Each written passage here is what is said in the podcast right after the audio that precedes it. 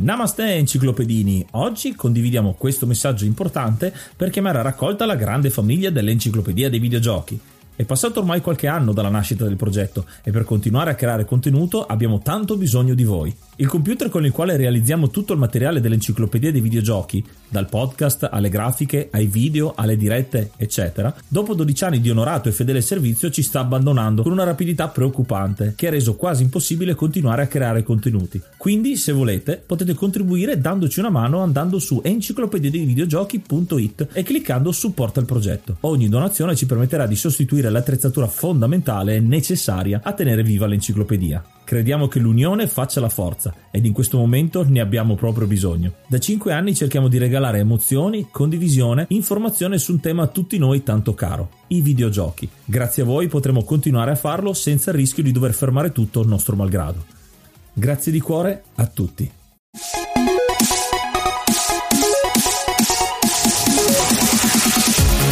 Namaste, benvenuti al quarto episodio dell'Enciclopedia dei Videogiochi. Io sono Ace. E io sono Yuga e oggi parleremo di Super Punch Out. Ma prima di cominciare, qualche news come al solito. Dopo tre settimane consecutive ci siamo presi una settimana di vacanza perché era Pasqua e siamo ritornati più forti che mai. Tu cosa hai trovato nell'uovo? Una cosa incredibile, ho trovato un altro uovo. E poi? Un altro uovo. E poi? Un altro uovo. E dentro? Niente. No. Invece sapete dove potete trovare questo bellissimo podcast? Lo potete trovare su anchor.fm slash edv, ma anche su iTunes, su Spotify e su tutte le piattaforme di podcast esistenti sulla faccia della terra perché Anchor è fighissimo e ci permette di essere ovunque. E grazie al nostro nuovo sponsor ci troverete anche all'interno dei biscotti della fortuna dei ristoranti cinesi. Quindi mi raccomando quando andate a mangiare ricordatevi del biscotto e trovate la trascrizione di queste puntate all'interno. Un doveroso ringraziamento a Edoardo, Marco, Enzo e Federico per aver messo il nostro programma tra i preferiti su Anchor. E potete farlo anche voi su Anchor, con un bellissimo account potete anche mandare i vostri contributi che potranno essere messi all'interno delle puntate con i vostri vocali. Quindi se avete domande, curiosità o semplicemente volete dire la vostra su un gioco affrontato nelle puntate precedenti, fatelo pure. E ora un po' di musica.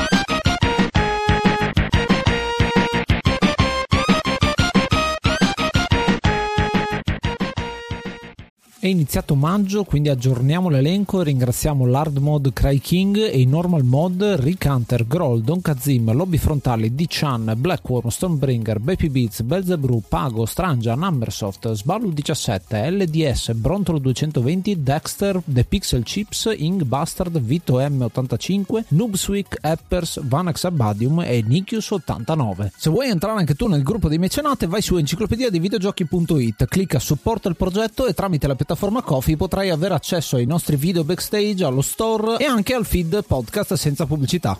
Il gioco di oggi è Super Punch Out, eh, uscito su Super Nintendo nel 1994-95-96, prima negli Stati Uniti, poi in Europa e infine in Giappone, cosa che non succede tanto spesso. Sviluppato e pubblicato da Nintendo, eh, ovviamente un gioco di pugilato, come il nome suggerisce. Il let's play è durato ben 16 episodi, ma nel complesso abbiamo 33 minuti e 40 secondi di eh, let's play perché i 16 episodi sono uno per sfidante. E possiamo dire che era un video ancora ai tuoi esordi perché era ancora datato a ottobre 2010. Super Punch Out che è il quarto capitolo di una serie di 5 giochi usciti inizialmente per arcade, poi Nintendo, Super Nintendo ed infine Wii con l'ultimo capitolo pubblicato e uno spin-off da sala giochi incentrato sul braccio di ferro. Quest'oggi anziché analizzare la storia e seguire tutto il filone della storia andremo a vedere i singoli combattimenti perché effettivamente effettivamente lo scopo del gioco è arrivare a essere il campione come in tutti i giochi sportivi, ma il bello di questo gioco è proprio scoprire come sconfiggere i vari avversari. Il protagonista della serie è Little Mac e lo era anche in questo gioco fino alla versione beta. Poi però è stato deciso di cambiare completamente il, le sembianze del, del, protagonista. Infatti Little Mac ha i capelli neri e poi è diventato biondo e anche un po' abbronzato con gli occhi azzurri, quindi completamente diverso da quello che era originariamente. Ma comunque a livello di lore, se vogliamo chiamarla così, anche se si tratta solo di 5 giochi, è sempre Little Mac, anche se ha delle sembianze leggermente diverse. Da notare quindi la stranezza della presenza della lore in un gioco sportivo, in mancanza di una storia, dove ci sono i vari pugili che affronteremo, che saranno vecchie conoscenze dei giochi precedenti, sia dell'arcade che anche del, del capitolo per Nintendo. Il primo avversario è Gabby J, che è un lottatore francese che faceva il cameriere, a quanto pare, da quanto dicono nel manuale di istruzioni. Ecco, vi ricordate quando c'erano i manuali di istruzioni? Adesso non ci sono più. Che è l'allievo di Glass Joe, che è il primo avversario che si incontra in Punch Out per NES e si dimostra più forte del suo maestro perché il suo record di una vittoria e 99 sconfitte sarà fatta appunto ai danni di Glass Joe. Con cui condivide anche le iniziali, se ci pensate bene. Rimane però il mistero da svelare della prima vittoria e unica vittoria di Glass Joe. E qui ci sono teorie cospirative incredibili e tantissima gente che ne parla dappertutto su questa cosa. Prequel, dimensioni parallele, parentele. Fumetti che parlano anche di, del eh, primo combattimento di, di Little Mac perso ai danni di Glass Joe, ma a quanto pare non è canonico questa cosa, come non è canonico neanche il fatto che potrebbe essere un prequel di Punch Out l'arcade. Quindi molto interessante come si cerchino di, tre, di, di trovare tante teorie dei fan. E i programmatori non aiutano. Infatti, uno dei programmatori ha detto che la vittoria di Glass Joe è contro Nick Bruiser, che sarebbe il boss finale del titolo di cui parliamo oggi. Ma visto che Nick Bruiser non ha sconfitte nel, nel gioco, potrebbe farci intendere che questo è proprio un prequel. Quindi succedono gli avvenimenti di Super Punch Out, poi Glass Joe batte Nick Bruiser e poi abbiamo il titolo originale. Questo giustificherebbe il fatto che Nick Bruiser sparisce dagli altri giochi. Quindi fammi capire bene, se Glass Joe ha battuto Bruiser alla fine di questo gioco ed è un prequel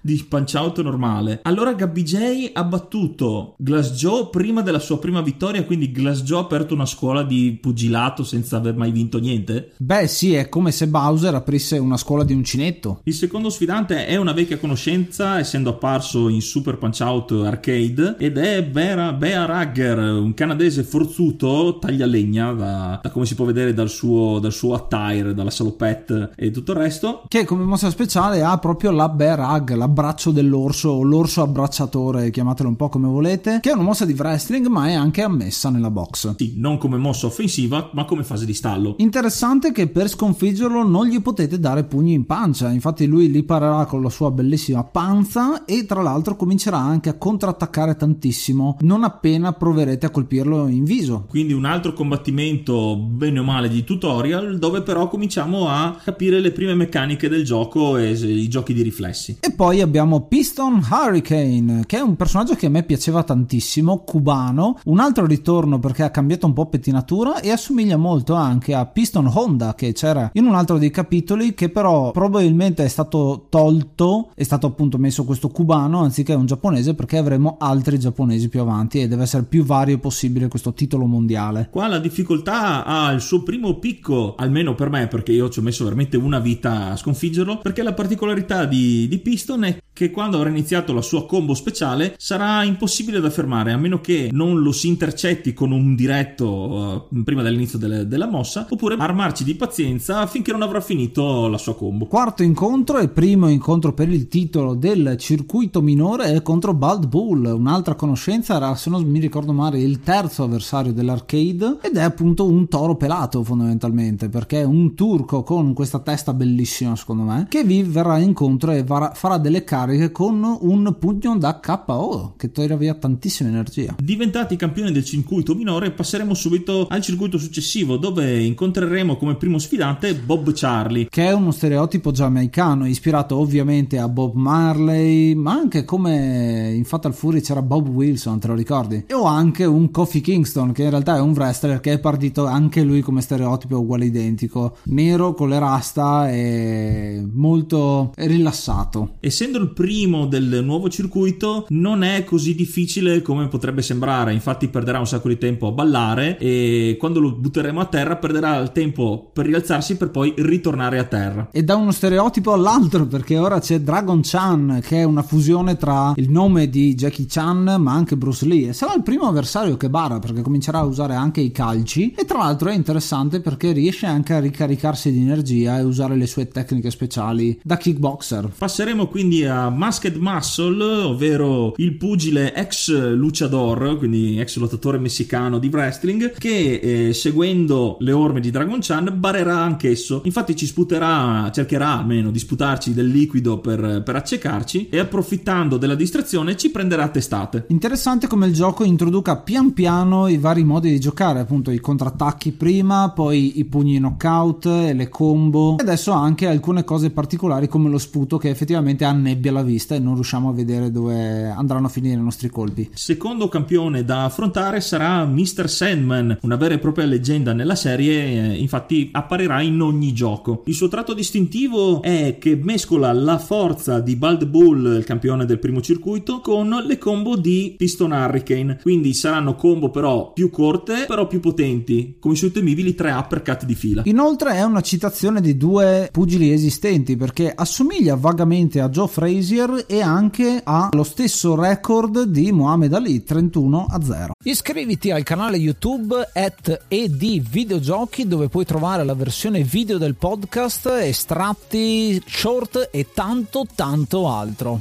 Iniziamo quindi il circuito mondiale affrontando l'irlandese Aaron Ryan, che è un altro stereotipo perché è un personaggio molto incazzoso che cercherà di barare ma nella maniera più semplice, cercando di dare dei pugni doppi col gomito e usando altre parti del corpo e provando anche a strangolarvi. Cosa interessante su Ryan sarà che nella versione Wii, quindi successiva a questo titolo, il suo personaggio evolverà, quindi non solo uno scazzottatore più da strada che pugile, ma avrà un indole masochista, infatti preferirà essere colpito più volte prima di contrattaccare i colpi. E continuiamo col giapponese Eike Kagero, molto effeminato che porta il rossetto e che ha dei capelli molto lunghi che utilizzerà per farvi delle belle sberle in faccia. Inoltre prenderà in prestito la Mirage Dance di Great Tiger che è un personaggio dei capitoli precedenti. It's me, Mad Clown, perché anche c'è un italiano ed è l'italiano Mad Clown, il pagliaccio italiano di Milano. Che viene direttamente dalla scuola del pagliaccio Baraldi. Che però dal punto di vista di mosse è forse quello meno ispirato perché è molto molto simile a Bear Hugger, con cui condivide la sua fisionomia e i suoi contrattacchi. Ed è giunto il momento di sfidare quello che è il campione del mondo, ovvero Super Macho Man, che già dal nome incute una certa simpatia ma anche timore. Lui è il boss di Super Punch Out Arcade. La curiosità su questo personaggio parte già dal nome, infatti Macho Man ricorda il lottatore di wrestling degli anni 80, ma anche lo stesso comportamento che ha nel gioco. Infatti è uno showman, quindi prende sia caratteristiche dal Kogan ma anche da Superstar Billy Graham e Jesse di Vari Ventura che sono tutti wrestler che gli assomigliano molto. È super muscoloso, si guarderà tantissimo i muscoli e la sua mossa speciale è un pugno rotante che può fare dalle 2 alle 10 volte. A me è capitato una volta di avere 10 pugni consecutivi e non finirlo mai questo personaggio, ma alla fine si riesce a battere. Iniziamo quindi il circuito speciale con Narcis Prince, un londinese che è molto particolare perché non sembra assolutamente un pugile, anzi ha delle maniere molto molto eleganti e non possiamo colpirgli il viso. Solo quando verrà distratto veramente tanto riusciremo a colpirgli il viso e lui improvvisamente cambierà stile di combattimento. Sarà infatti molto più aggressivo in fase, in fase offensiva, ma si lascerà molto scoperto per i successivi attacchi nostri. Poi abbiamo Oi Carlo, un anziano cinese che combatte con le sue arti marziali e anche un bastone, quindi continuiamo il, il, trend di barare durante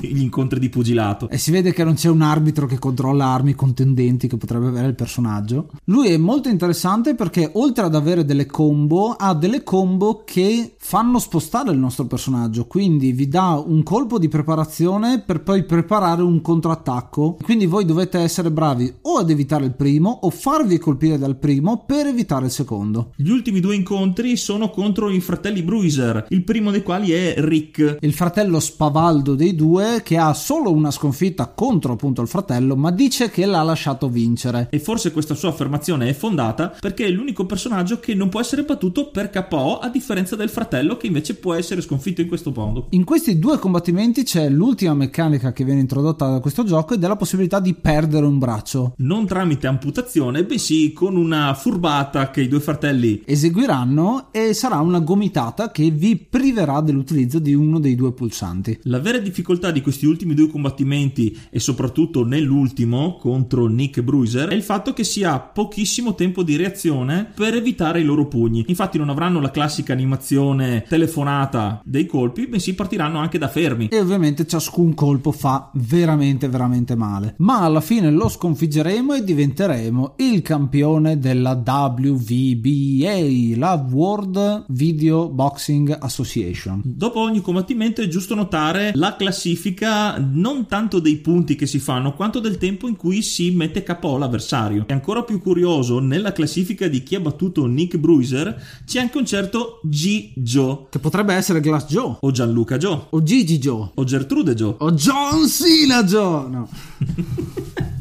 La cosa bella di questi record è che danno rigiocabilità al gioco, perché se non avete mai giocato al gioco dovete imparare le combo e quindi magari perderete magari ci metterete tantissimo tempo, ma poi guardando la classifica vi viene in mente che potete battere quei record, tutti i record sono battibili. E per battere questi record il gioco vi mette a disposizione delle abilità speciali da perfezionare. Infatti ci sarà a disposizione un super pugno oppure una super combo che ci permetterà di mandare più velocemente al tappeto i nostri avversari. Che dire di questo gioco? Gioco. Forse è il gioco della serie più sottovalutato perché il gioco per NES è stato stravenduto soprattutto in America e quello per la Wii è stato utilizzato come titolo Nintendo per Nintendo e quindi c'è un'autopubblicità e questo capitolo per Super Nintendo invece non ha avuto così tante vendite come quello per Wii e quello per NES. Forse ha subito anche gli anni perché in quegli anni lì 94-95 si stava già pensando al Nintendo 64 e quindi siamo a abbastanza in età avanzata per i 16 bit. Però devo dire che nel complesso con eh, la qualità delle, delle animazioni e la varietà dei personaggi è veramente un titolo che a me piace tantissimo. Anche a me è piaciuto molto questo gioco e mi chiedo se magari chissà un domani ne faranno una conversione da sala giochi come il picchiaduro di Kenshiro. Quindi Ace che voto diamo a questo gioco? io gli do 9 guantoni su 10 però tutti quanti sinistri perché io sono mancino. E tu Yuga? io gli do ben 8 vittorie di Glass Joe su 0 zero. Con questo è tutto, ci vediamo al prossimo episodio che se tutto va bene uscirà settimana prossima. Se volete inviarci un messaggio vocale avete anchor.fm slash edv e seguiteci su tutte le piattaforme anche con delle recensioni sulle varie piattaforme tipo iTunes se ne avete voglia. Quindi ci salutiamo, io sono Yuga e io sono Ace Brave. Namaste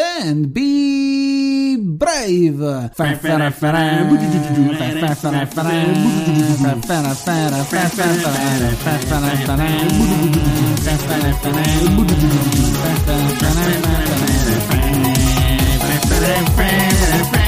friend,